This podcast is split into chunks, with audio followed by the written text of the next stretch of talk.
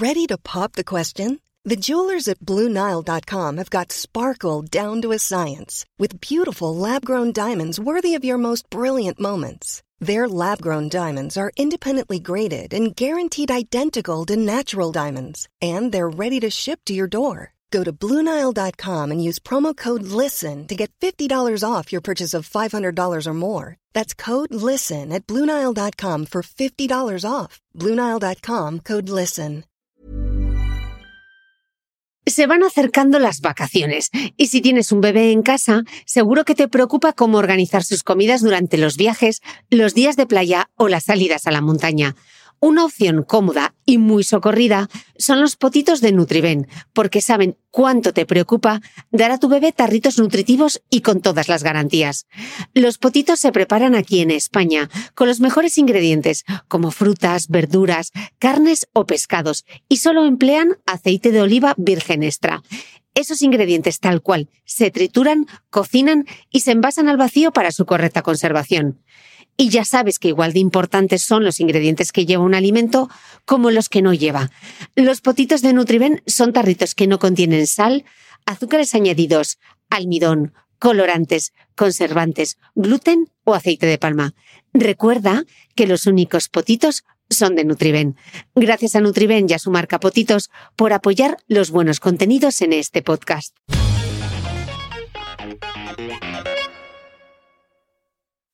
Endometriosis. ¿Endo qué? Endometriosis. La enfermedad invisible. Este podcast, querida escuchante, es una deuda. Uno de esos episodios que prometí a las muchas mujeres que desde que inicié este podcast en febrero de 2018 me han escrito pidiéndome esta entrevista experta. Millones de mujeres sufren esta enfermedad en silencio. Ellas saben de qué hablo. Pero aún hay muchas más que aguantan el dolor de regla también en silencio, porque piensan que es normal. Además, hay quien jamás ha oído hablar de la endometriosis. Para todas ellas, para vosotras, va dedicado este podcast, porque de lo que no se habla, no existe.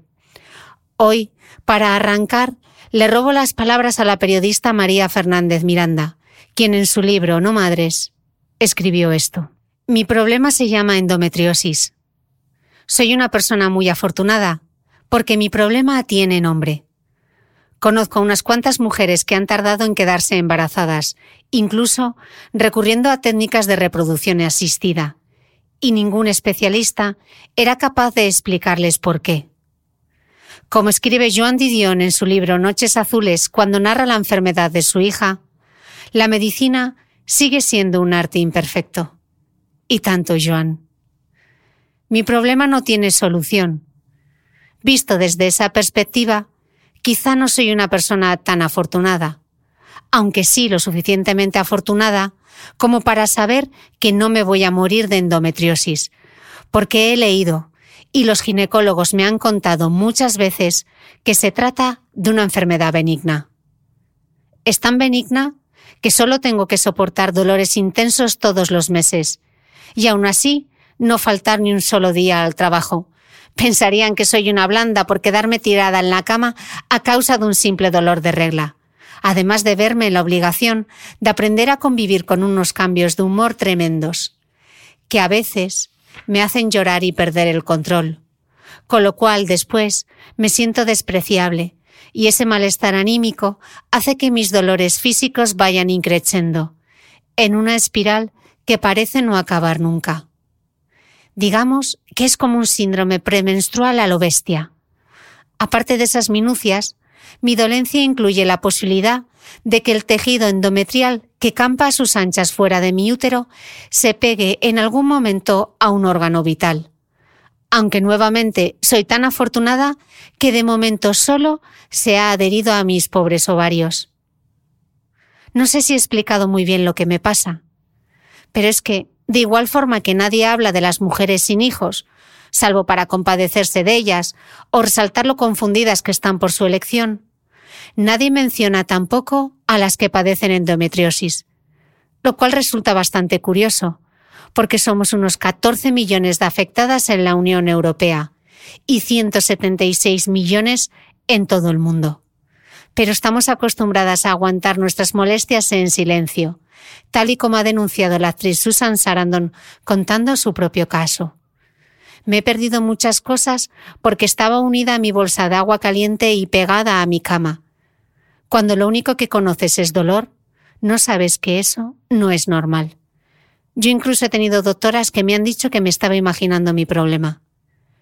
Por culpa de esa endometriosis que Susan se imagina, a mí me tuvieron que someter a una operación que recuerdo como muy real cuando tenía 29 años. Me hicieron dos pequeños cortes en el vientre y un tercero en el ombligo, y a través de ellos introdujeron en mi cuerpo una cámara que guiaba al cirujano para limpiar el tejido endometrial adherido a mis ovarios. Luego me recetaron la píldora anticonceptiva para que aquellos pegotes no fueran a más y me comunicaron que mi enfermedad afectaba a la fertilidad. La verdad es que me tomé la noticia de que probablemente tendría dificultades para reproducirme de manera natural, con la misma indiferencia que me habría causado que me dijeran que no iba a ser seleccionada para la próxima misión espacial a Marte. También me recomendaron que me quedara embarazada, porque se supone que la endometriosis puede mejorar tras la gestación. A ver si soy capaz de resumirlo. Tengo una enfermedad, benigna, qué suerte la mía, que me impide quedarme embarazada de manera natural.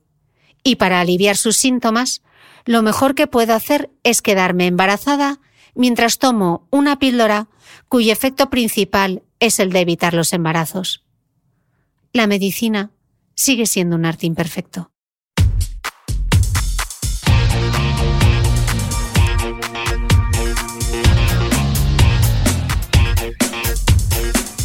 Hola, soy Cristina Mitre, periodista y autora del blog de Beauty Mail. Bienvenidos a mi podcast, donde todas las semanas charlaré con los mejores expertos de la cosmética, la nutrición, el fitness y el bienestar, para que te sientas bien y te veas mejor.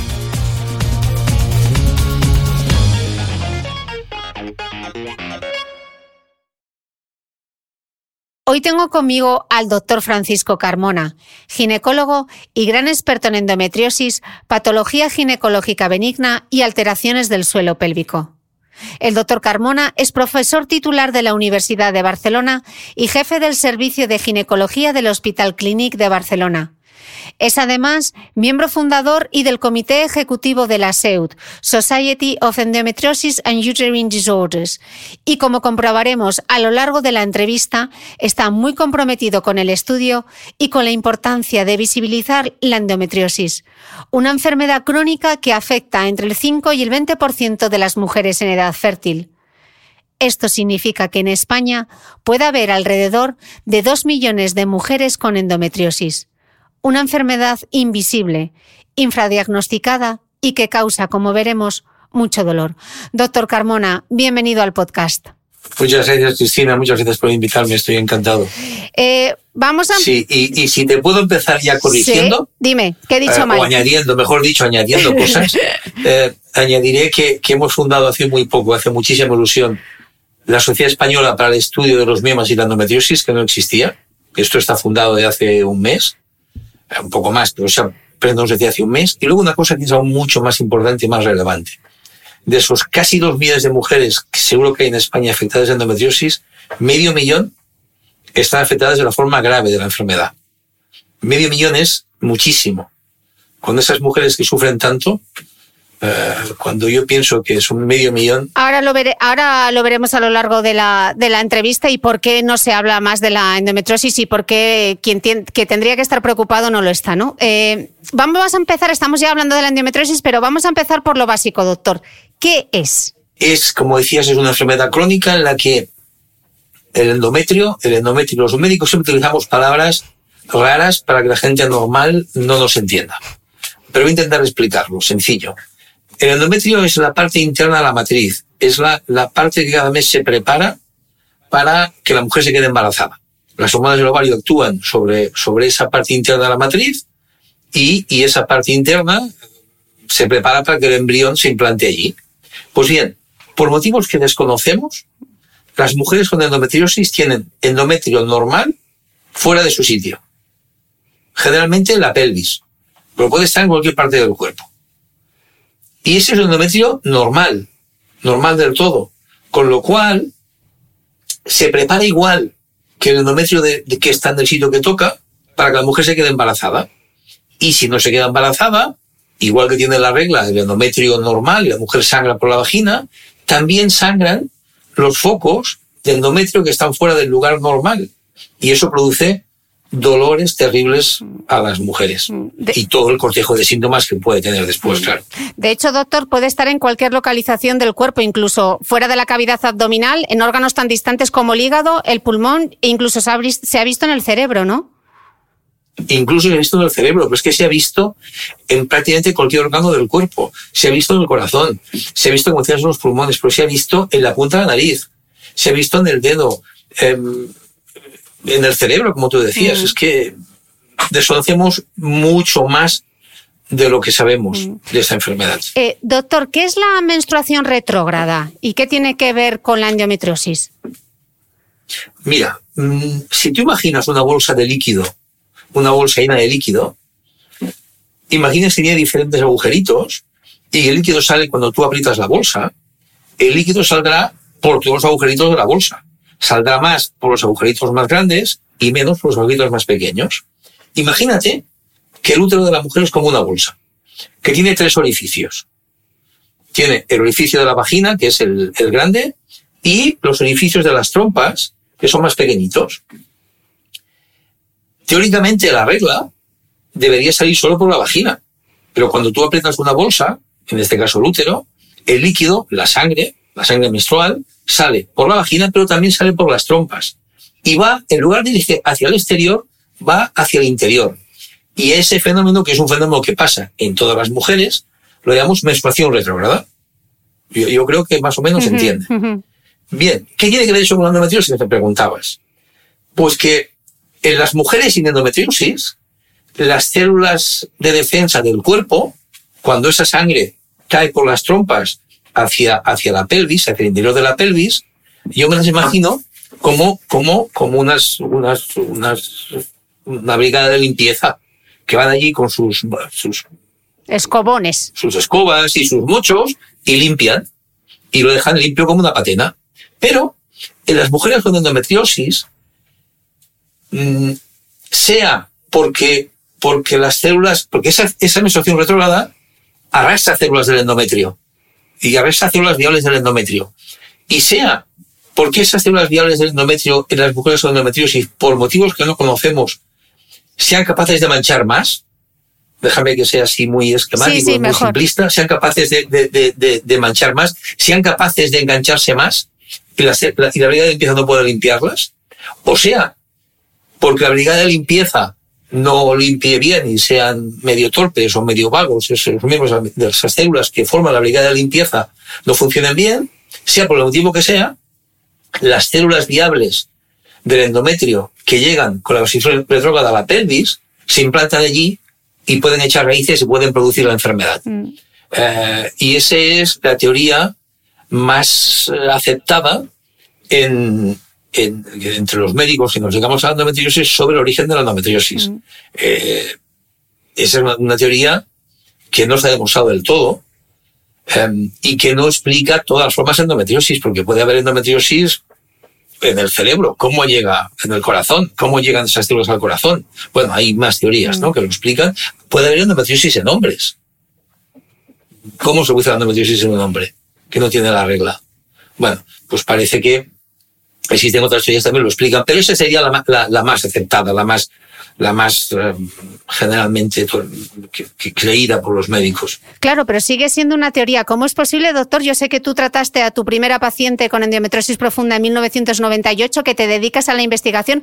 ¿Cómo es posible que todavía no hayamos avanzado lo suficiente como para saber cuál es la causa? ¿Hay una causa genética que no sabemos? ¿Hay un componente que está en el medio ambiente? Ahí, ahí hay causas genéticas que, probablemente desconocemos, probablemente habrá causas genéticas.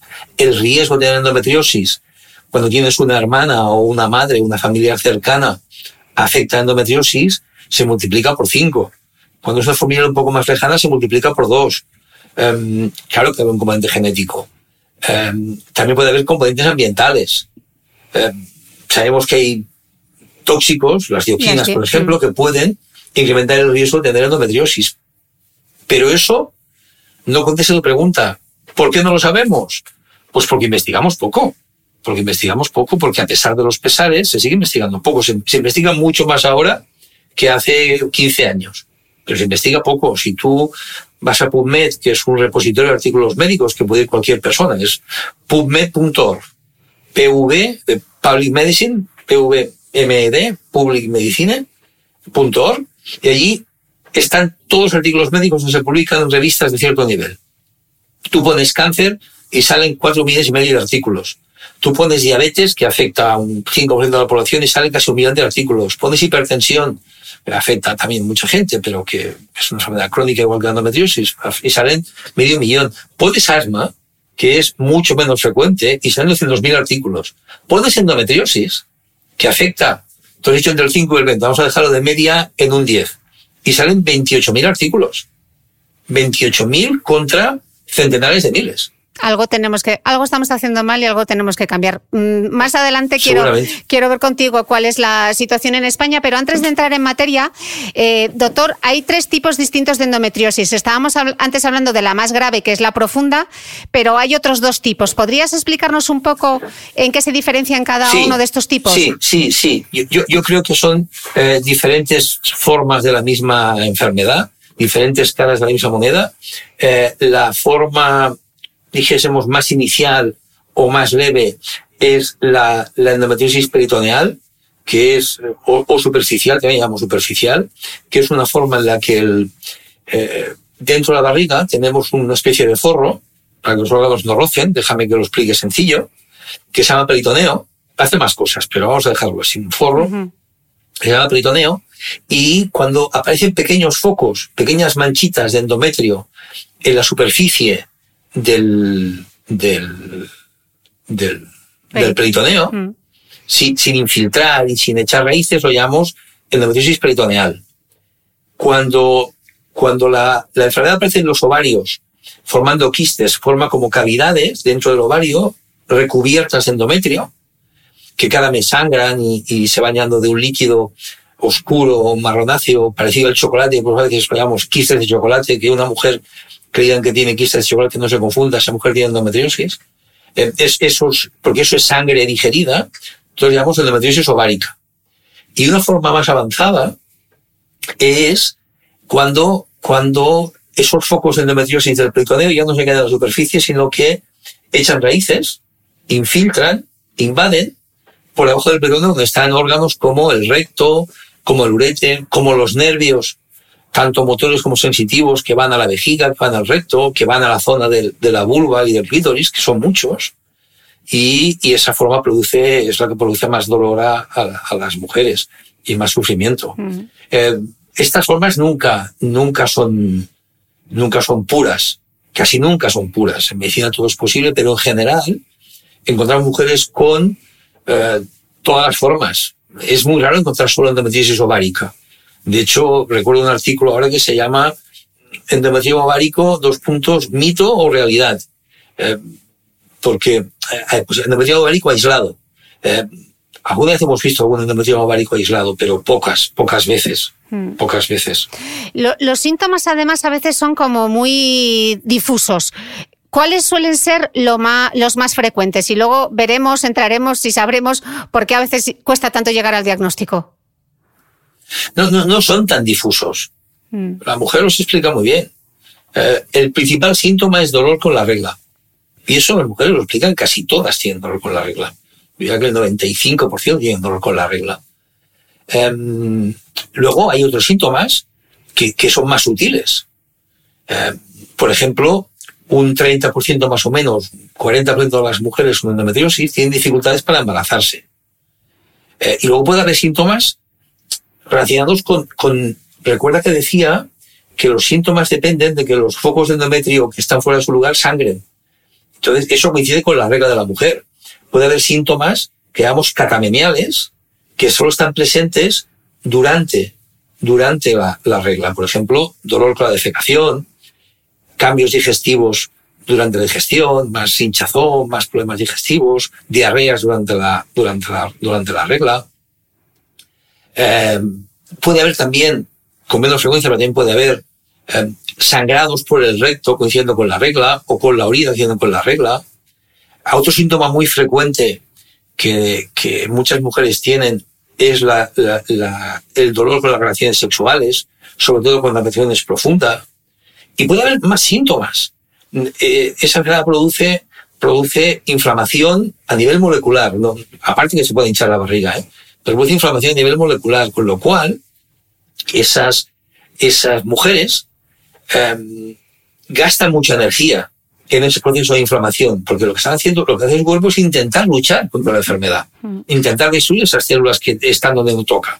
Y eso gasta mucha energía. Entonces muchas mujeres van muy cansadas, tienen dificultades en concentración, tienes, se encuentran fatigadas. Eh, pero es que además, estas mujeres muchas veces son incomprendidas, no son escuchadas ni por los médicos, ni por la familia, ni por la sociedad en general. Tienes dolor de regla y no aguantas, es que eres muy floja. Con lo cual, cuando ella va al médico mm, o a su pareja o a sus compañeros de trabajo y, y, y se queja de que tiene dolor de regla que la incapacita, lo que encuentra es incompresión, que la miran mal, con lo cual entra a veces en un círculo vicioso de, de depresión. Eh, claro, como, como está deprimida, eh, el dolor de la peor y la gente, ¿entiendes? Es, el cortejo de síntomas es, es, hombre, no diré que es infinito, pero es muy grande. Algunos muy evidentes y otros más sutiles. Pero los síntomas de endometriosis son, en general, muy evidentes. Doctor, yo te he oído decir que no es normal que la menstruación sea dolorosa y si eso pasa, el personal de atención primaria debería sospechar y remitir a la paciente al ginecólogo. O sea, la regla no duele. La regla no debe doler. Si uno, el dolor tiene un problema y es que no se puede, no se puede objetivar con una máquina o con, o con un termómetro, como hacemos con la fiebre. No se puede. Pero hemos creado eh, eh, escalas numéricas de dolor subjetivos, porque para cada paciente lo que ella siente es lo que ella siente y solo lo sabe ella. Pero, si le preguntamos, le, le pedimos que nos diga entre cero, no me duele nada, y 10, es el peor dolor que esa paciente concreta puede imaginar. Que nos diga cuánto le duele la regla o lo que sea. Si dice que la regla duele cuatro o más, es anormal. Es anormal. Y una mujer tiene un dolor de regla de cuatro o más, debería, debería consultar con su servicio de atención primaria, con su ginecólogo. Su servicio de atención primaria debería remitir al ginecólogo. El ginecólogo debería remitirla a un ginecólogo especializado si, él, si esa persona, si, si ese profesional no, no está capacitado. Pero no solo ellos. La sociedad en general debería entender que una mujer que se queja de dolor de regla no se queja por quejarse, se queja porque le duele y eso es anormal. Eh, doctor, estamos hablando de síntomas, las reglas dolorosas, el, dolor durante las relaciones, eh, dolor con las deposiciones, incluso cuando hacemos pis, por ejemplo.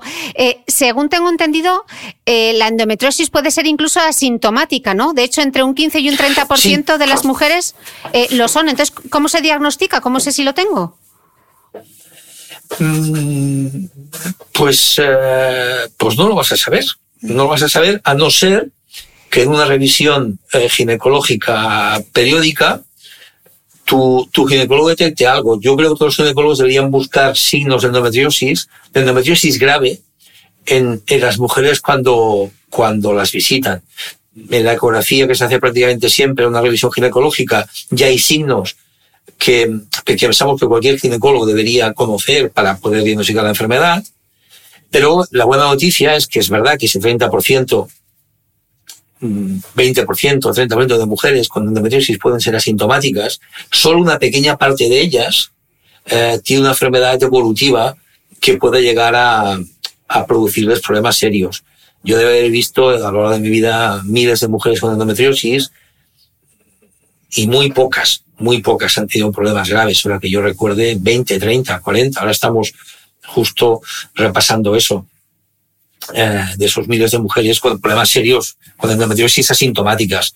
Por suerte, la endometriosis que va a dar problemas siempre es sintomática, casi siempre sintomática. Mm. Doctor, estábamos diciendo que eh, los síntomas son claros, que no son para nada difusos y, sin embargo, se calcula que en España hay un retraso diagnóstico superior a los ocho años. Entonces, si los signos están ahí y los síntomas son reales, ¿por qué es tan difícil diagnosticarla? Eh, es que yo, perdona que te corrija, no es difícil diagnosticarla. Vale. Si, una, si, tú, yo te pregunto, a ver, dime qué es eh, un líquido blanco que se guarda en la nevera, que va entre tabric y que viene de la vaca.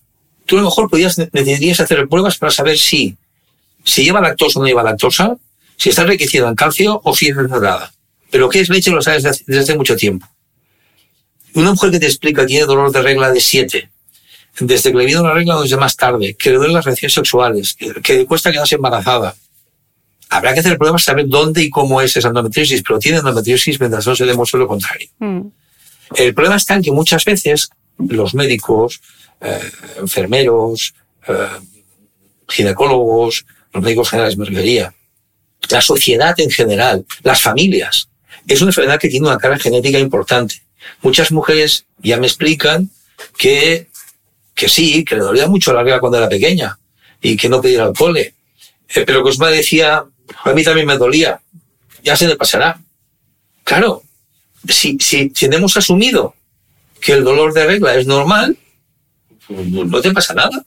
No, tienes algo normal. Entonces, de ahí la importancia de, programas como este y, te agradezco mucho que lo, que, lo, que lo saques a la luz, porque debemos concienciar a todo el mundo, a todo el mundo, no solo profesionales sanitarios, sino a toda la sociedad, que cuando una mujer se queja de dolor de regla, cuando una mujer se queja de dolor con las vidas sexuales, le pasa algo y hemos de, pensar en lo que es. Mm. No es que no le pase nada, no es que se afloja, no es que sea una cuentista. Es que le pasa algo. Y, y doctor, ¿qué consecuencias tiene tardar hasta ocho años en tener un diagnóstico?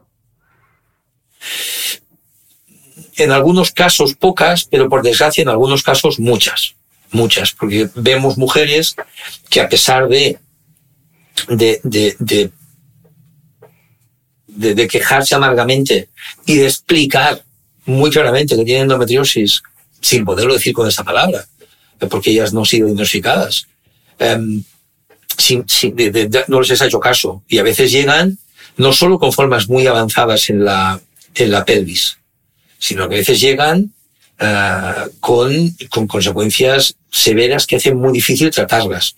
Tú piensas que el dolor, el dolor no es más que, o sea, uno entiende bien que si tú no haces nada, la enfermedad ante la pelvis afecta el intestino, afecta el riñón, afecta no sé qué, afecta no sé qué. Eso ya lo ves con una ecografía, ya, ya lo ves. Pero hay consecuencias que aunque no se ven, aparte de, de las consecuencias personales que eso puede tener, ¿no? Las relaciones rotas, a estas mujeres igual no pueden relaciones sexuales y, y, y la pareja no entiende por qué y, y al final acaban rompiendo sus, sus parejas. Um, estas mujeres pierden los amigos. Estas mujeres piensan cuando quedan para cenar con los amigos o para ir a hacer una excursión, no puedo porque tendré la regla. Sea, es muy triste eso. ¿eh? Mm. Aparte de esas consecuencias que no podemos, que no son tan tangibles y que no podemos ver como las biológicas puras de, de una resonancia, una ecografía, que está todo muy mal, aparte de esas, de esas consecuencias personales, el dolor, como te decía, es una respuesta de células del cerebro a, a un estímulo concreto. Tú pones la mano en una, en una llama y eso estimula los receptores en el dedo que por los nervios llegan al cerebro, el cerebro dice, uy, uy, eso, eso es malo para mí, y envía una señal dolor para que tú apartes la mano del fuego. Pues bien, las mujeres con endometriosis tienen esa sensación cada mes, que tienen la regla muchas de ellas, cada mes y cada mes, y luego eso va avanzando y hace cada dos semanas al mes y tres semanas al mes, y todos los días muchas veces. Y, y las células del cerebro van recibiendo la señal de que duele, duele, duele, duele, y esas células no, no reciben la señal de que ya he apartado la mano, mm. ya, ya, ya he hecho algo. No, no, sigue estando ahí. Esas células, al final, empiezan a funcionar mal, empiezan a decir, ojo, o bien, o bien, no, no existe el dolor y yo me estoy equivocando. Imagínate esa célula, ¿no? Que está diciendo, aparta la mano, aparta la mano, y, y no se aparta, entonces dice, bueno, o bien, o bien no hay, no hay el riesgo que yo percibo y por tanto debo dejar de funcionar, o lo que pasa con más frecuencia. Esta que dice, estoy haciéndolo mal, tengo que gritar más, tengo que dar más señales para que esta persona perciba que aquí hay un problema, que aquí hay un riesgo. Entonces, e, e, ese exceso de, trabajo hace que funcione mal, la convierte en una cosa que llamamos em, sensibilización. Esas células se, sensibilizan y eso es un proceso bioquímico con neuroreceptores y neurotransmisores que, que, que, que, se empiezan a segregar de manera, de manera exagerada, lo cual hace que esas células contaminen de esa sensibilidad, de esa sensibilización a las células de alrededor y a las de alrededor, a las de alrededor y así sucesivamente. Y las mujeres acaban con lo que llamamos sensibilización central, que es un problema que tienen dolor por cualquier cosa.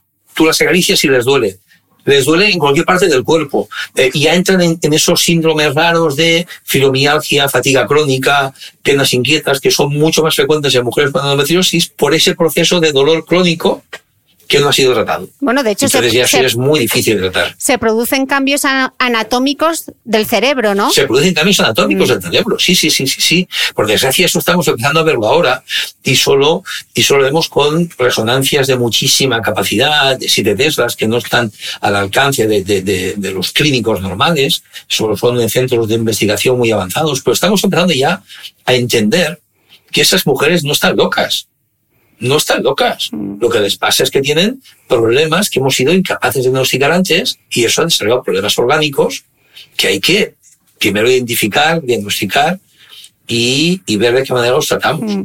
Doctor, además las, las mujeres con endometriosis pueden experimentar eh, como una especie de cólicos menstruales muy dolorosos. Eh, ¿Qué son esos cólicos y qué papel juegan ahí las, las prostaglandinas?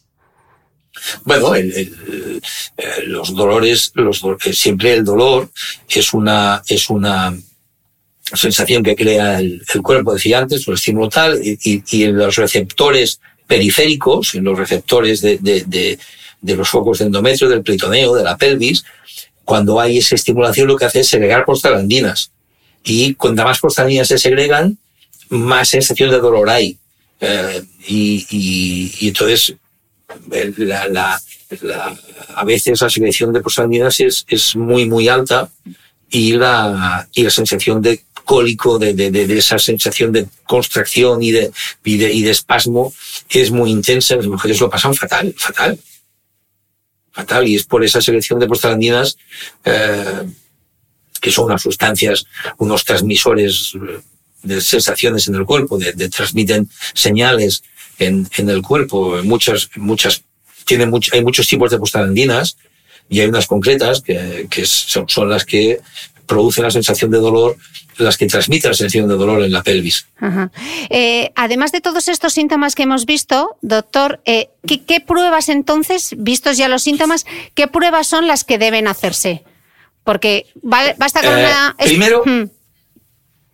primero, primero anamnesis, es decir, un interrogatorio dirigido y escuchar a la paciente. Escuchar lo que la paciente está diciendo. No, no, no ir con la, con la idea de que no le pasa nada, que la regla está loca. No, no, no, no. no. Escuchar a la paciente. La paciente lo explica. Líquido blanco, que va en el chachabric, que está la nevera, lo explica muy clarito. Endometriosis. Luego, para confirmar y para, y para ver exactamente en, en, qué sitio está, hacer un mapa de las lesiones que puedan existir, aparte de la exploración clínica, que ya nos puede ayudar, hay dos, dos pruebas de imagen que son eh, muy importantes. La resonancia, la resonancia eh, magnética y sobre todo la, la, ecografía, la ecografía ginecológica, la ecografía transvaginal. Nosotros somos partidarios de la ecografía transvaginal porque es un método que es, es muy, muy útil y que nos da mucha, es muy familiar para el ginecólogo y obtenemos muchísima información eh, y somos de mucha, mucha experiencia con ello, pero otros grupos utilizan la resonancia también con, con muy buenos resultados y equiparar los resultados. Al final, de todas maneras, Cristina, lo más importante no es, no es la, la ecografía o la resonancia. Lo más importante es el ecografista o el radiólogo. Es la persona que hay detrás de la máquina que sabe eh, buscarla, que sabe lo que está buscando mm. y, y, y, y, sabe interpretar lo que está viendo. Si tú vas a la montaña a buscar setas mm. y no encuentras, lo único se asegura 100% es que tú no has visto setas. Doctor, porque puede pasar que nos hagan una ecografía, que nosotras tengamos un dolor de regla que nos retuerce, que, que es invalidante, eh, que nos tenemos que medicar porque si no, no podemos ir a la oficina. Vamos al ginecólogo, nos hace la ecografía, pues yo aquí no veo nada, no veo nada, no veo nada. Y tú sigues teniendo un dolor de regla muy fuerte. ¿Qué le diría a ese paciente? Que cambie de ginecólogo y que vaya, que vaya a ver a, algún ginecólogo que, que, que entienda la enfermedad algo le pasa. Algo le pasa. Si, si no pudiera trabajar, algo le pasa. Life is full of what ifs. Some awesome, like what if AI could fold your laundry? And some, well, less awesome, like what if you have unexpected medical costs? United Healthcare can help get you covered with Health Protector Guard fixed indemnity insurance plans they supplement your primary plan to help you manage out of pocket costs. No deductibles, no enrollment periods, and especially no more what ifs. Visit uh1.com to find the Health Protector Guard plan for you. Hold up. What was that? Boring. No flavor. That was as bad as those leftovers you ate all week. Kiki Palmer here, and it's time to say hello to something fresh and guilt-free. Hello Fresh. Jazz up dinner with pecan-crusted chicken or garlic butter shrimp scampi. Now that's music to my mouth. Hello Fresh. Let's get this dinner party started. Discover all the delicious possibilities at hellofresh.com. ¿Sabías que los bebés son capaces de autorregularse y comer lo que necesitan? Hasta el primer año, la leche ha de ser su alimento principal, bien sea lactancia materna o artificial, y poco a poco podrán ir probando diferentes texturas y alimentos. Ahora, con buena temperatura, a todos nos gusta salir más de casa, y en verano pasamos mucho tiempo fuera, en la playa, la montaña o recorriendo el mundo. Si tienes un bebé que ya ha empezado con la alimentación complementaria, para esos momentos puedes contar con los diferentes tarritos que ofrece Potitos. Hay recetas para bebés desde 4 y 6 meses y solo llevan ingredientes como frutas, verduras, carnes o pescados que se trituran y se envasan tal cual. Los potitos de Nutriben son tarritos seguros, fáciles de conservar y transportar, ya que no necesitan refrigeración, tan solo mantenerse en un lugar fresco. Se calientan en microondas o al baño María, sin conservantes ni azúcares añadidos. Gracias a Nutriben y a su marca Potitos por ser nuestro mecenas del mes.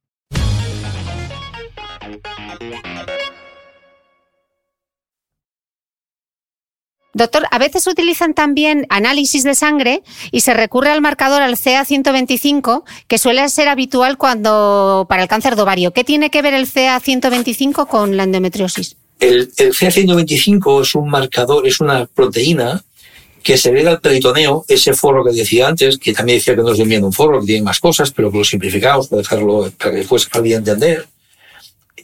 Eh, ese forro tiene transfusiones sanguíneas proteger los órganos del, del, del, del, abdomen y cuando se irrita, cuando se inflama, se ve, se ve diferentes sustancias, entre ellas el CA125. Y entonces el CA125 es en realidad es un marcador de irritación peritoneal que puede, que puede incrementarse en muchas situaciones en las que el peritoneo se altere. Desde la misma regla, el embarazo, las infecciones, la endometriosis y, como no, el cáncer de ovario. Entonces, el, en una mujer que tiene los dos síntomas que decíamos, que además tiene el 125 elevado, pues, pues más a mi favor de que sea endometriosis. Que no lo tiene elevado, me da igual. Voy a diagnosticarlo igual. Lo, grave del 125 es que mujeres con quistes de ovario con 125 ligeramente elevado o elevado por endometriosis, muchas veces son diagnosticadas erróneamente de cáncer de ovario, con el impacto emocional eh, que eso tiene en las mujeres, el, el, problema médico que eso supone, porque origina, origina eh, cirugías muy agresivas muchas veces, por la palotomía, por tal, y bueno, y imagínate que te digamos que tienes cáncer de ovario, una enfermedad que es muy grave y con una mortalidad muy elevada, ¿no? Eh, nosotros, si te sirve, si te sirve, eh, no utilizamos nunca el FIA 125. Pensamos que, que no añade, que no añade más sensibilidad al diagnóstico. Ok. Que con la clínica de imagen es suficiente. Cuando sospechamos que puede haber un cáncer de ovario, porque alguna vez puede una mujer con endometriosis puede tener, como cualquier otro cáncer de ovario, utilizamos otros marcadores que, son mucho más valiosos, como por ejemplo uno que se llama H4, que tiene mucho más valor que no el 125. Ok. Eh, queda súper claro. ¿Y la laparoscopia, doctor, qué es y para qué, y para qué sirve? ¿Para quién está indicada? La laparoscopia es una técnica ginecológica, bueno, una técnica quirúrgica, es una vía de abordaje quirúrgico. Nosotros ya no, ya no abordamos los problemas dentro del abdomen por la parotomía, abriendo el abdomen, sino que los abordamos por la paroscopia, que es con pequeñas incisiones, eh, con la mínima invasión posible, eh, vemos, colocamos una cámara interior del abdomen y eso nos permite tratar, eh, con ayuda de otros instrumentos, tratar de manera adecuada el, el, el, a la paciente. No tiene, no tiene, no tiene más. Ya pensamos, pensamos que es una técnica terapéutica. Creemos que no es una técnica diagnóstica. Creemos que lo que se hacía antes, hace unos años, lo defendíamos hace 10 o 15 años, hace tiempo que no lo defendemos, porque no lo hacemos, de hacer laparoscopias diagnósticas para alcanzar, para poder decir a la mujer que tiene endometriosis, ya no lo hacemos. Eh, hoy estamos convencidos, la mayoría de médicos que nos llegamos a esto, que la laparoscopia diagnóstica, que es una manera de ver el abdomen por dentro sin tocar nada, solo mirar, la laparoscopia diagnóstica debe abandonarse, debe estar proscrita prácticamente. Yo creo que en, mi hospital en los últimos dos años, si hemos hecho una, hemos hecho muchas. eh, eh, pensamos que debe, que debe abandonarse y que no debe hacerse la laparoscopia, debe ser solo para tratar a las mujeres que queramos operar. Si te operamos, siempre intentamos operarte por la laparoscopia. Vale, luego entraremos en el tema de la cirugía. Decíamos antes que es una enfermedad benigna y crónica y que además realmente no, no hay tratamiento. Eh, pero tampoco parece que haya consenso sobre qué es o no lo más adecuado para tratar la endometrosis, ¿no? Eh, ¿Qué opciones hay? Básicamente, tres. Una es ver y esperar si la mujer está bien, si no hay mucha, no tiene muchos síntomas, si está más o menos bien, podemos eh, ver cómo evoluciona para evitar que haya complicaciones esas sintomáticas. ¿Qué tal? Control. Otra es tratamiento médico, que básicamente el tratamiento médico es a base de hormonas, a base de hormonas, eh, que, que modifican cómo es endometrio ectópico, el endometrio que está fuera de sitio, perdón por el palabra, el endometrio que está fuera de sitio intentar que no evolucione y que no, y que no, y que no, y que no dé problemas a las mujeres. Y otro es el tratamiento quirúrgico que lo que hace es intentar estirpar todos los focos endometrio que están fuera de lugar. Mm. Por supuesto, hay terapias complementarias, dietas, productos naturales, yogas, tal, hay un montón de cosas, hay un montón de cosas que puede hacer además de. Y, y yo creo que el, el, lo que hacemos los médicos expertos es intentar adaptar todas esas vidas que tenemos a la mujer concreta, concreta, que tenemos delante.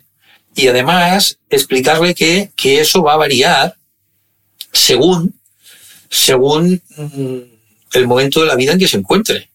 Yo hago la analogía. No puedes ir por la calle desnuda. Por la ropa que te pongas va a depender de si hace frío o hace calor, de cómo viene la moda, de si te gusta el rojo o el verde, de si vas a una cena de mucha gana o vas a hacer deporte. Es decir, según las circunstancias de la vida, tienes pareja o no tienes pareja, tienes que ser embarazada o tienes que ser embarazada, tienes unos síntomas u otros, elegiremos el tratamiento que mejor, que mejor, que mejor vaya cada mujer. Mm. Doctor, te he oído decir que la endometriosis es junto al cáncer de ovario una de las cirugías más difíciles a las que se enfrenta un cirujano ginecológico. Y me gustaría saber primero por qué es tan complicada y por qué tú dices además que esa primera cirugía de la endometriosis es súper importante y hay que tener mucho cuidado. porque si volvemos a lo que te decía de, la enfermedad, si recuerdo lo que te decía, los focos endometrio que están fuera de su lugar son focos endometrio como el endometrio que está en su sitio normal. el endometrio normal y corriente fuera de su lugar. Entonces, esos focos sangran cuando la mujer tiene la regla. Sangran de la pelvis. Y la sangre es, es, un, es un pegamento muy bueno. Tú te haces una herida y te pones una gasa y al cabo de un rato la grasa se ha quedado pegada allí. Por lo mismo pasa dentro del cuerpo. Esa sangre que sale y que no debe estar allí produce que haya adherencias. Los órganos, adherencias son eh, que los órganos se pegan entre sí. El intestino se pega al útero, los ovarios se pegan al, intestino, los ovarios se pegan entre sí, con lo cual ya la anatomía se distorsiona. Pero es que además, muchas veces, los focos de endometriosis, de endometriosis profunda, que son los que más operamos, lo que hacen es eh, invadir por debajo del peritoneo los diferentes órganos. Entonces invaden la pared del intestino, la pared del uréter, la pared de la vejiga. Y, y eso, cuando tú no tienes que ir a estirpar a saco porque esa mujer se quiere quedar embarazada, tú tienes que ir a limpiar manteniendo la viabilidad de ese órgano, lo hace tremendamente difícil, tremendamente difícil. Eh, incluso la cirugía que sería más sencilla, que sería la del quiste de ovario, el quiste de ovario de la endometriosis, no es un quiste de ovario normal, no es un quiste de ovario que tú tienes el quiste y el ovario y están pegados y tú puedes despegarlos. Es, Es el endometrio chocolate, ¿no? que está echando raíz. El chocolate es el contenido del quiste, pero la pared del quiste es endometrio ectópico, endometrio que está fuera de su sitio, en el interior del ovario, que está echando raíces en el ovario. Entonces tú tienes que arrancar. No puedes separar. Tienes que arrancar. Y cuando arrancas, te llevas tejido sano del ovario y lesionas el ovario. Por tienes que ser muy cuidadoso al hacer esa cirugía, que parece más sencilla. Y utilizar a veces técnicas especiales para, para ser mm, lo máximo, eh, para tratar con el máximo respeto posible al, al, al, al ovario. Y además la cirugía no erradica la enfermedad, ¿no? Porque estamos diciendo que es una enfermedad Además, crónica, ¿no? además, o sea, te puedes, hacer, además, te puedes hacer la laparoscopia y seguir teniendo Claro. endometriosis. ¿Por, por, por qué han salido esos focos de endometriosis? No lo sabemos. Con lo cual tú lo que haces es tratar los focos que han salido y los estirpas. Pero como sabes que no van a salir más si no estás tratando la causa? Eh, el riesgo de recaída es alto en estos casos y viene a ser más o menos del 20%, 20-25% a los dos años. Quiere decir que a los dos años la cuarta parte de mujeres, la cuarta, la quinta parte de mujeres más o menos, ha recaído. Entonces, la cirugía hay que indicarla cuando hay que indicarla, pero no hay que indicarla con la alegría que la indicábamos antes. Si la mujer, el dolor que tiene ya es por, por el, por el, por ese síndrome de sensibilidad central que te decía antes, por mucho que la operes, No se le va a ir. no, no la vas a mejorar. Hay incluso pa- pacientes de endometriosis como la actriz Lina Dunham que optan por la histerectomía, que es la extirpación del útero, pero eso tampoco es garantía, ¿no? Porque como hemos visto que se Bueno, puede... de- depende, Mm. depende, depende. En según qué casos sí, en según qué casos es, es una solución muy buena. Pero si tú no eres capaz de estirpar todas las lesiones de endometriosis junto con el útero, la mujer va a quedar con enfermedad. Esa primera cirugía es muy importante porque si tú dejas endometrio ectópico, endometrio fuera de lugar, allí, y lo que haces es producir una agresión quirúrgica, se ha demostrado que esas lesiones van a crecer más y más rápido de lo que lo hubieran hecho si no hubieses operado mal a esa mujer. Mm, Si tú la operas bien, por eso intentamos, cada día, cada día más intentamos operar menos a las mujeres y operarlas más tarde. Yo prefiero operar a una mujer de 40 años, o de 38, o de 28, me da igual. Una mujer que ya ha completado su lesión gestacional, que ya no se no- ya no se quiere quedar embarazada, que lo tiene claro. Y, y lo que hago es decirle, vale, te quito el útero, que es la fuente del endometrio, recordarlo de la sector retrógrada, en la mayoría de casos es la fuente del endometrio, te quito todos los focos de endometriosis y te limpio de manera, de manera adecuada, y ahí puedo empezar a pensar en que, en que estoy, estoy, eh, si no curando, casi curando a la mujer. Durante los primeros años tendré que darle tratamiento hormonal para evitar que algún foco microscópico hubiera, hubiera quedado allí y pudiera crecer. Pero si hacemos eso, si, si, si intentamos reducir las cirugías de la endometriosis a una cirugía más radical al final de la vida reproductiva de la mujer, tenemos más posibilidades de éxito que si lo hacemos a los 20 años, eh, cirugías conservadoras en mujeres muy jóvenes tienen más riesgo de recaer y sobre todo cirugías incompletas, que entonces no es que recaigan, es que, es que la, la enfermedad persiste. En inglés recaída se llama recurrence. Eh, y entonces decimos, it is not a recurrence, it's a persistence, ¿no? En inglés tiene más gracia. Y recurrencia y persistencia que Eh, recaída y persistencia. Eh, doctor, respecto a la medicación, como muchas veces lo que se intenta hacer es disminuir esos niveles de estrógenos, porque es estrógeno es es una enfermedad hormonodependiente, eh, ¿existe entonces el riesgo de desarrollar osteoporosis? ¿O un mayor riesgo de desarrollar osteoporosis? Sí, sí, lo que pasa es que intentamos, intentamos no disminuir de manera absoluta el, el nivel de estrógenos. La enfermedad tiene que ver, o sea, sin estrógenos no hay enfermedad, pero los estrógenos no son la causa de la enfermedad. No sé si me explico.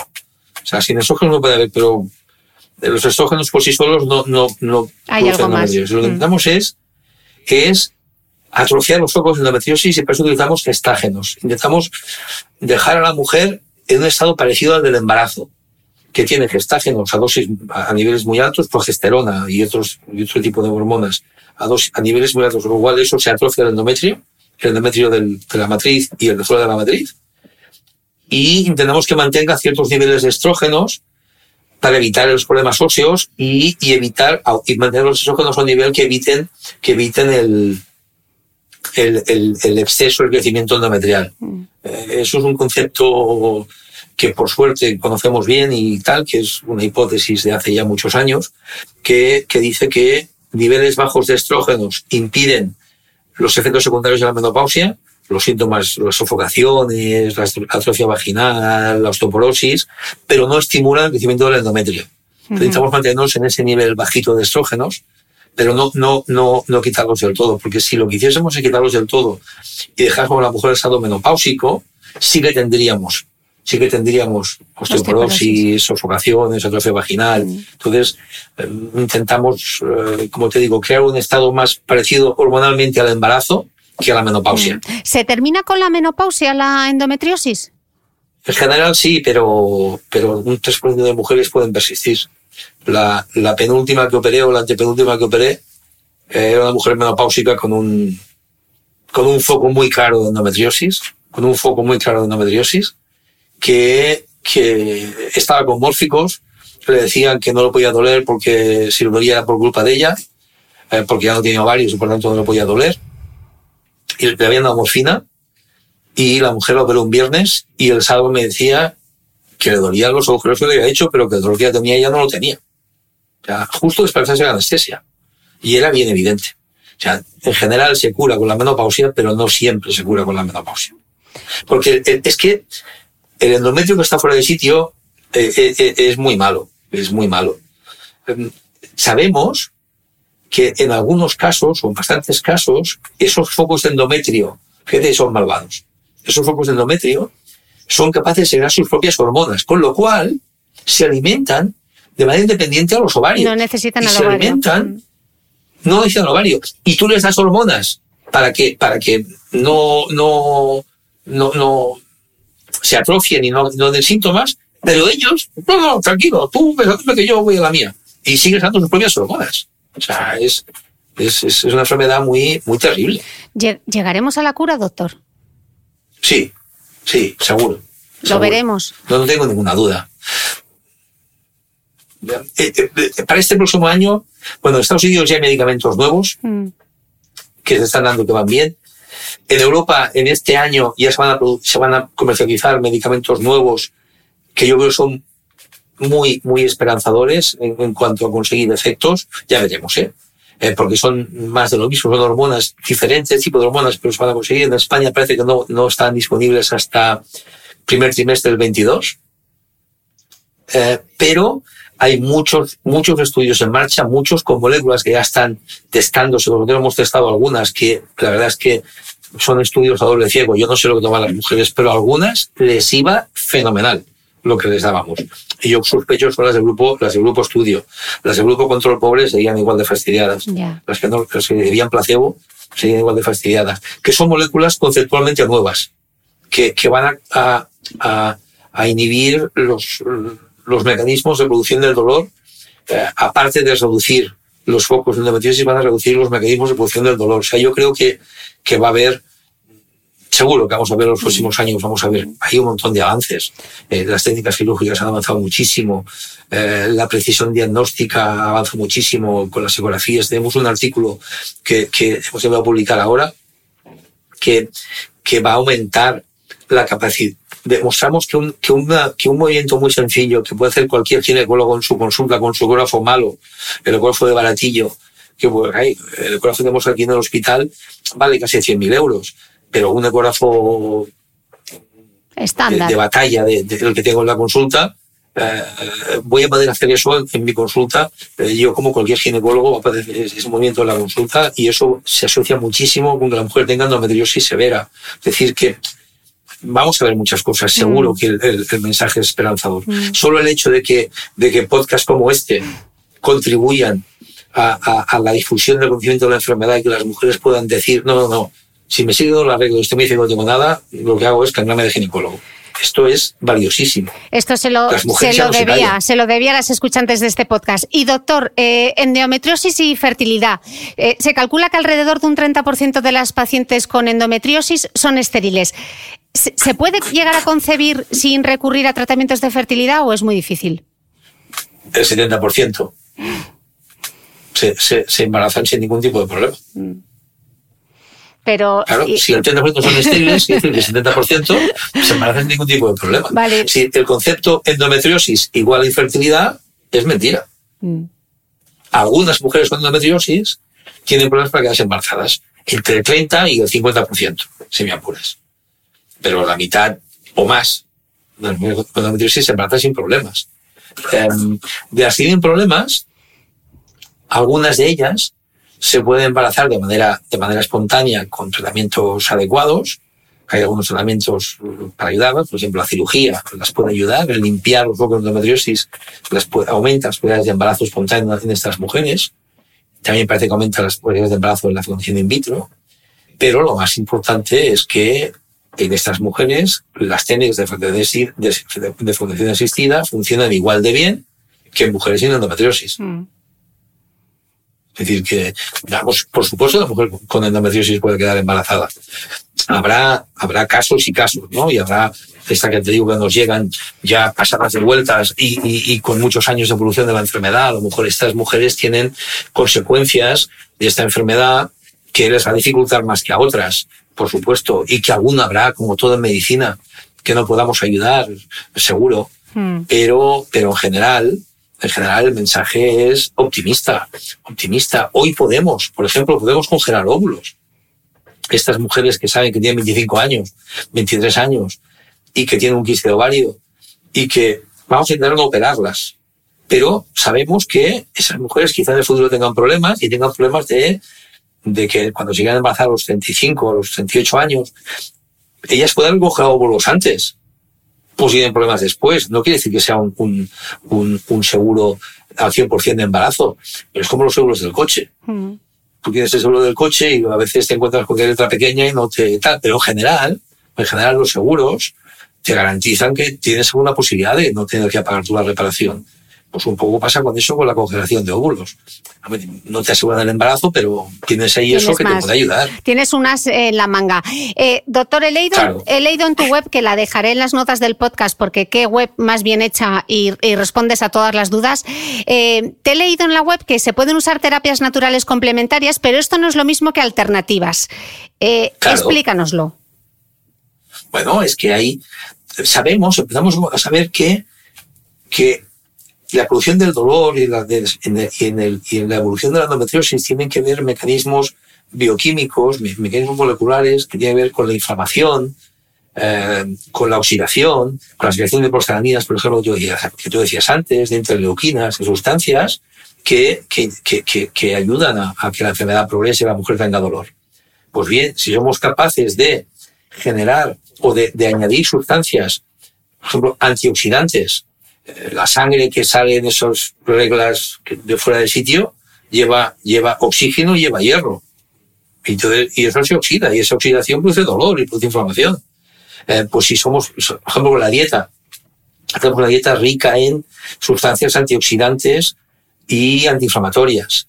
si hacemos deporte, que sabemos ejercicio físico moderado, que sabemos que eso modula cómo los estrógenos actúan en el organismo. Si, si utilizamos técnicas que contribuyan a, a, a, que las células cerebrales de, de, de, de, percibir el dolor y de producir la sensación de dolor, eh, esa aceleración disminuya, como por ejemplo el yoga, la acupuntura, eh, técnicas de relajación mindfulness, eh, si utilizamos sustancias naturales como el resveratrol o como la genisteína, o hay un montón de cosas. La cúrcuma también, ¿no? Antiinflamatoria. ¿Eh? La cúrcuma también. La cúrcuma, el curry, hay un montón de, de, de, sustancias que pueden ayudar y que, y que yo recomiendo a todas las mujeres. O sea, mm. además de lo que yo te dé, las prácticas que yo te dé, tú, porque se ha demostrado, los cambios de dieta se ha demostrado que las mujeres se encuentran mejor. Eh, no se sabe exactamente por qué, porque es muy difícil demostrar que es la naranja que te comes tú o la que me como yo. Em, em, ¿Cómo sé yo que es la naranja y no es el agua con la que, con la que, o el azúcar que añado al zumo de naranja? Yo qué sé. Pero cuando tú haces cambios en la dieta, las mujeres se encuentran mejor. Se encuentran mucho mejor. Y eso es, y eso es empírico. Eso no, eh, eso lo hemos visto todos los que llevamos hablando de endometriosis. Por tanto, eh, yo creo que hay que, que hay que que hay que potenciar el uso de esas terapias complementarias, pero complementarias. Mm. Si, si, si nos olvidamos de la medicina tradicional y nos vamos solo a la alternativa, pues para entrar las mujeres van a ir peor. Yo creo que tenemos que utilizar todos los recursos que tengamos a favor de nuestros pacientes y no, y no privarles de recursos que, que por, por ser, por estar identificados con la medicina tradicional, eh, no van a ser buenos. Mm. La esperanza de vida hoy en día es de, en España es de 80 años, tal, y es porque, porque la medicina tradicional también ha avanzado muchísimo por muchas cosas. ¿eh? la medicina tradicional ayuda, las pastillas y la química ayudan. Eh, ¿Por qué vamos a reducir eso? ¿Por qué vamos a, a, a quedarnos solo en eso? Y no utilizamos otras cosas que nos van a ayudar. Yo creo que hay que buscar siempre cualquier herramienta que tengamos a nuestro alcance. Sí. Doctor, ¿es cierto que la incidencia de celiaquía es mayor entre las mujeres con endometriosis? ¿Se sabe por qué? Sí, parece que sí. Parece que sí, no, no sabe por qué. Mm. Parece que sí. Empiezan a existir evidencias de que celiaquía, eh, alteraciones del tiroides, alteraciones autoinmunes, eh, se asocian con más frecuencia a la endometriosis. Mm. ¿Por qué? Bueno, por lo que decíamos antes, a lo mejor son las células esas que limpian, que son del sistema inmune, las que van mal pero no sabemos si es, si son esas que van mal o si eso es la consecuencia. Es decir, como yo ensucio más, esas células tienen que trabajar más y se van más cansadas y funcionan peor. Claro, empezamos a, a cada, cada, cada nueva respuesta genera muchas más preguntas. Mm. Eh, quería hacer contigo, doctor, un repaso de la situación actual de, la endometriosis. Te he oído decir eh, que tiene un comportamiento similar al cáncer, pero se diferencia en que no causa la muerte de la paciente, pero el sufrimiento es el mismo. Sé que en, 2013 participaste en la elaboración de una guía sobre la atención a la endometriosis en el Sistema Nacional de, Salud. He visto por lo menos desde las asociaciones de pacientes aseguran que, no se pone en práctica. En esa guía se recogía la importancia de crear unidades de referencia. Sé además que en, en marzo, de 2007, de, en marzo de 2017 participaste en una comisión parlamentaria para la creación de un Observatorio Nacional de, endometriosis. Eh, pedías, entre otras cosas, aplicar las FIP de urgencia, una atención para el dolor crónico, más investigación, unidades especializadas de referencias. Dabas datos de qué es lo, que nos cuesta la endometriosis, ¿no? Con un millón de afectadas son casi 3.200 millones de euros, sumando todos los costes, porque claro, las mujeres pierden de promedio unas 11 horas de trabajo a la semana. Esos son 12.000 millones de euros anuales. Sé que el 5 de abril de dos... Eso tú y yo no lo ganamos. No, no, no. ni juntos. No, pero, pero parece que, que, ni con las cifras, porque ya el dolor, bueno, como es el dolor de las mujeres y es el dolor de la menstruación, pero tiene un coste social. Tienen coste que son 12.000 millones de euros anuales nos cuesta la endometriosis en España. Y, y sin embargo, el 5 de abril del 2017 se aprueba una proposición no de ley sobre la investigación y el abordaje terapéutico de la endometriosis. Entre otras muchísimas cosas, se busca impulsar el conocimiento, incrementar los fondos destinados, las pruebas diagnósticas no invasivas, bueno, un largo etcétera. 15 de enero de 2018 se pregunta al Gobierno con respuesta escrita sobre la investigación y abordaje diagnóstico. Eh, en la respuesta se dice que se han financiado un total de ocho proyectos de investigación y que, bueno, que se realizará revisión y actualización de la evidencia científica estableciendo acciones para promover la sensibilización, sensibilización social y profesional de la endometriosis. Dejaré todos los links de, de todo esto. Yo, yo sé que, que, que, que tú eh, ves la cura en el horizonte. Yo veo un horizonte muy incierto porque a quien está arriba la salud de la mujer no le importa. Perdón, me estoy posicionando mucho. No me estoy posicionando mucho, pero eh, es que me puse. Yo, yo, yo, nos, posicionamos juntos, quieres. Yo estoy totalmente de acuerdo contigo. Es terrible. Y, mira que yo he hablado con políticos y les he dicho, pero sois tontos. Si lo que más os interesa son los votos, tenéis dos millones de votos que os van a votar seguro pues les importa muy poco. Muy poco. Eh, te mi experiencia aquí en Cataluña. Yo he intentado, he intentado, me he ofrecido voluntario, yo y mi equipo. Nos hemos ofrecido voluntarios para ir a las escuelas a explicar a los, a los niños y a las niñas, no solo a las niñas, a todos, que, que la regla no debería doler a, a los chicos de secundaria y a las chicas de secundaria, y tú has ido. Pues eso hemos dicho nosotros. Nos han dicho que no, que no, que bueno, sí, bueno, ya veríamos. En ese caso ya no, no nos llaméis, que ya os llamaremos nosotros. Ahora se, se, se ha actualizado la guía. La, guía, esta guía de, de 2013 se ha actualizado y yo creo que saldrá. Tiene que haber salido en marzo de este año, pero se suspendió la, la publicación por la pandemia y espero que salga ahora. Pero pero lo más importante que es hacer difusión, hacer campañas de difusión de que la, de que la regla no duele, de qué tal. Hacer, en Cataluña tenemos que, haber puesto en marcha un plan, un plan de formación de los, de los ginecólogos de las áreas básicas de salud, de los ASIRS, que se llaman aquí, y que tiene que empezado en noviembre del año pasado, en octubre del año pasado. O sea, la pandemia nos lo expuso aquí. No ha empezado.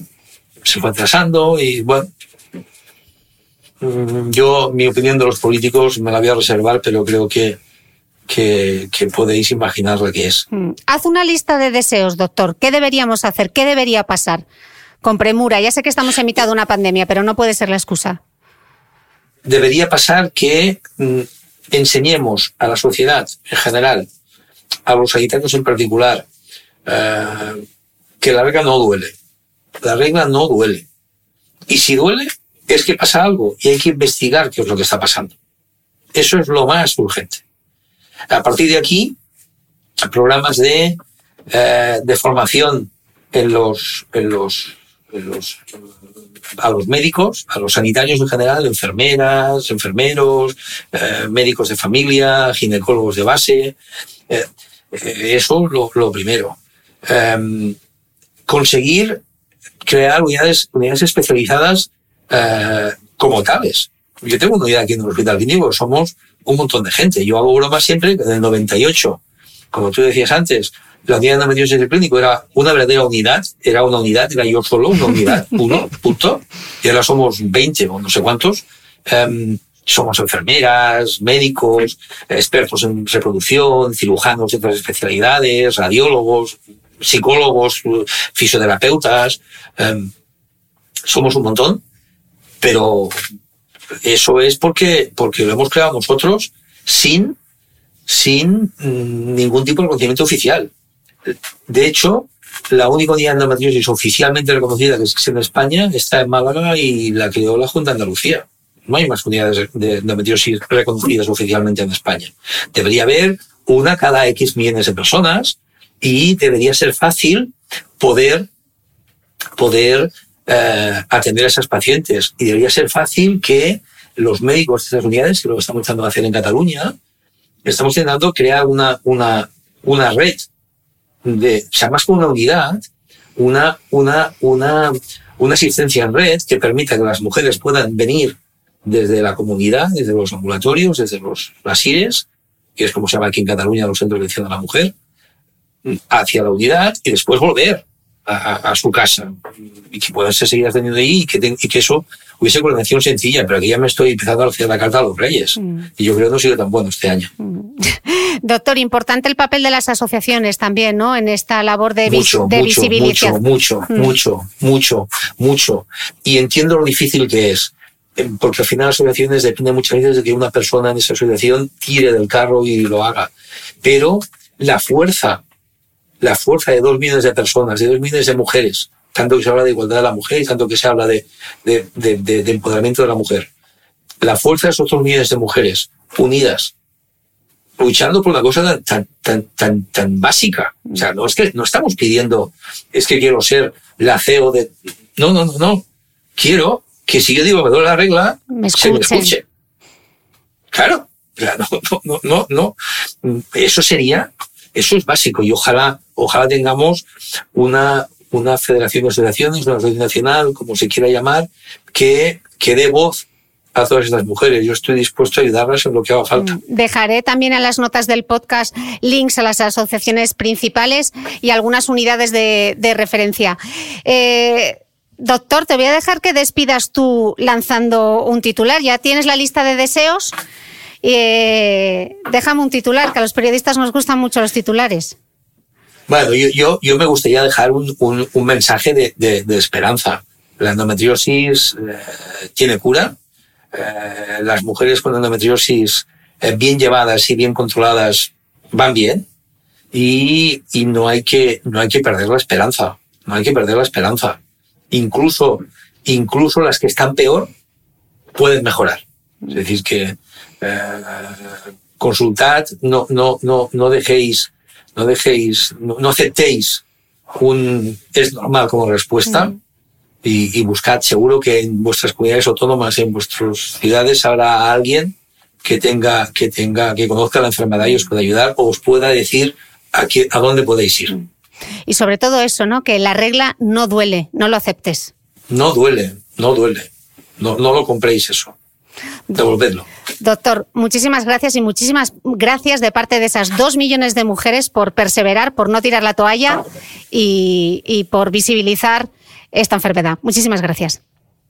a ti, a ti, Cristina, yo creo que esto que haces es muy importante y va a ayudar mucho a, a eso, a, a que se, se visibilice la enfermedad. Ojalá. Muchas gracias.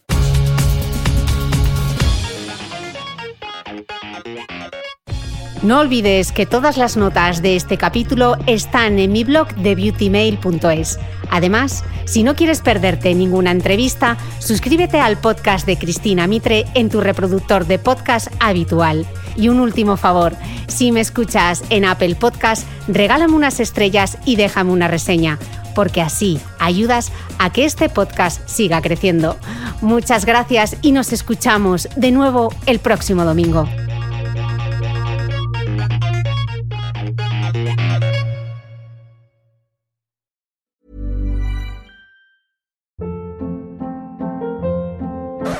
Hold up. What was that? Boring. No flavor. That was as bad as those leftovers you ate all week. Kiki Palmer here, and it's time to say hello to something fresh and guilt-free. Hello Fresh. Jazz up dinner with pecan-crusted chicken or garlic butter shrimp scampi. Now that's music to my mouth. Hello Fresh. Let's get this dinner party started. Discover all the delicious possibilities at hellofresh.com.